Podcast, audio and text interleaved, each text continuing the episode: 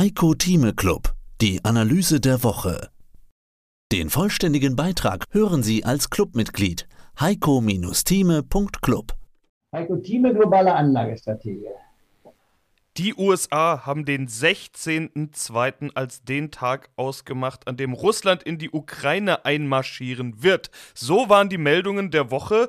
130.000 Soldaten, russische Soldaten stehen an der Grenze bzw. an den Grenzen. An den Börsen haben wir am Montag eindeutige Kriegsangst gesehen. Heiko, wir kennen dich ja als Optimist, aber auch als reellen Optimist, wie du es ja immer bezeichnest. Wie optimistisch bist du bezüglich einer friedlichen, diplomatischen Lösung in der Ukraine? Kommt es am Mittwoch zum Einmarsch?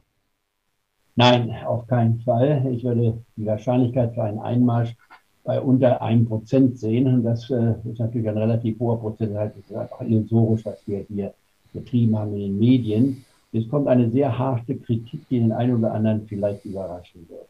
Ein Mann, den ich mal kennengelernt hatte, Herrn Ischinger, der frühere Botschafter von Deutschland in Washington, dem ihn immer wieder verfolgt, wo er seine Reden hält. Er ist der Münchner Konferenz der Präsident, ein gestandener Mann. Er sagte in einem Interview vor einigen Wochen, er glaubt nicht, dass Putin ein Hasardeur ist. Und dem stimme ich zu. Putin will sich ja nicht selbst umbringen politisch kaputt machen. Er will bis zu seinem Lebensende im Amt sein als russischer Präsident und dafür hat er alle notwendigen diktatorischen Vorkehrungen gemacht. Denn wenn er nicht mehr Präsident wäre, würde sein Überleben wahrscheinlich in wenigen Tagen ausgezählt sein. Das mal nur realistisch mal in den Raum gestellt.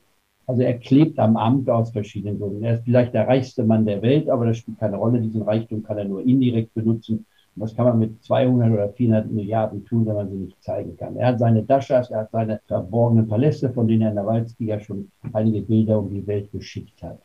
Putin ist nicht aus dem Amt herauszutreiben, es sei denn, es käme eine Revolution und dies in Russland nicht erkennbar. Was Putin nur wollte, ist den Satz von Obama, eine kleine regionale Macht wollte er nicht nur testen, sondern unter Beweis stellen, dass er eine Großmacht ist. Und ich hatte es ja schon mehrfach in unseren Sitzungen gesagt, Russland hat die meisten atomaren Waffen der Welt. Im Gegensatz zu Trump hätte er in seiner Amtszeit gesagt, ich drücke den roten Knopf, hätten wahrscheinlich einige Generäle gesagt, Herr Präsident, das können wir nicht tun. Also diese Rationalität im Pentagon existiert. Wenn Putin heute sagen würde, ich drücke jetzt den roten Knopf, glaube ich nicht, dass er in Russland eine Struktur vorfindet, so wie er sie aufgebaut hat, dass man ihm widersprechen würde. Das nur mal nebenbei. Also er ist, wenn man so will, der Mann, der wirklich am Drücker sitzt. Reizt man ihn zu sehr und er sieht keinerlei Aussichten für sich mehr im Welt, könnte er vielleicht zu der Reaktion kommen, sagen, mir ist es egal, was nach mir passiert, die Strategie der verbrannten Erde, ich drücke einfach auf den Knopf. Das würde ich allerdings ihm nicht zumuten. Ich glaube, dazu ist er zu rationell und das würde auch nichts einbringen. Hätten wir nur Verlierer, wie es richtig heißt, nicht wahr, von unserer Bundestagspräsidentin äh, ausgedrückt in ihrer Rede vor der Wiederwahl von unserem Bundespräsidenten Steinmeier. Beim Krieg gibt es nur Verlierer und keine Gewinner. Also, was hat Putin gewollt? Und damit schließe ich ab.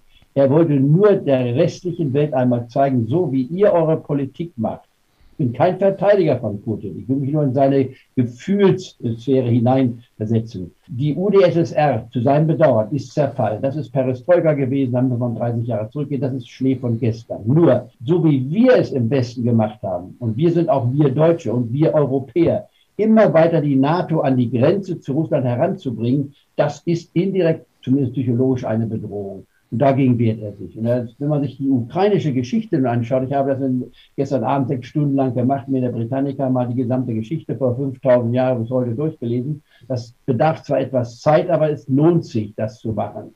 Wem das zu müßig ist, sollte er zumindest bei 1750 anfangen und einmal sehen, wie zerstritten dieses Land war, wie die Österreicher, nicht wahr, dass die Monarchie dort einen Einfluss hatte, die Polen einen Einfluss hatten, die Deutschen einen Einfluss hatten, Tataren einen Einfluss hatten. Dieses Land ist durch so viel Verwirrung und Kriege gekommen und was es will, um es auf den Punkt zu bringen, sie möchte eine eigene Sprache haben, so wie hier in Katalonien, wo ich mich zurzeit aufhalte. Das ist wichtig, die Identität für Völker. Und sie wollen auch alleine sich als Volk darstellen. Das braucht Zeit, da gibt es Korruption und so weiter. Das ist ein Prozess, der mehrere Jahrzehnte noch dauern wird.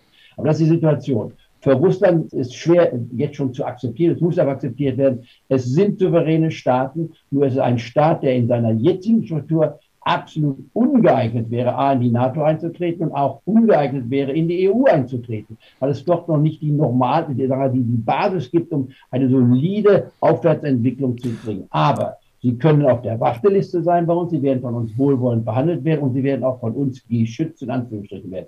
Das ist die Situation der Ukraine. Und das hat Putin mit dem Aufmarsch seiner Truppen provoziert. Er hat gesagt, Kinder, hier muss das passieren. Ihr müsst mit uns reden, was, wie weit die NATO gehen kann. Die Amerikaner haben die Sache total, total falsch gelesen oder bewusst falsch gelesen. Denn das war Kriegsmacherei zu sagen, am Mittwoch wird angegriffen. Was passiert denn morgen?